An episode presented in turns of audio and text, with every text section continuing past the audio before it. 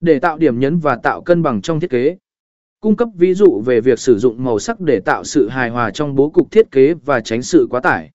Thông qua phần này, độc giả sẽ hiểu rõ hơn về cách sử dụng màu sắc một cách hiệu quả trong thiết kế đồ họa để truyền tải thông điệp và tạo ấn tượng.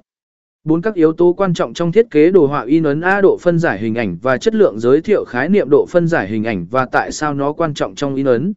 Nêu rõ cách lựa chọn hình ảnh với độ phân giải cao để đảm bảo chất lượng in ấn tốt. Cung cấp hướng dẫn về việc xử lý hình ảnh để đảm bảo chất lượng và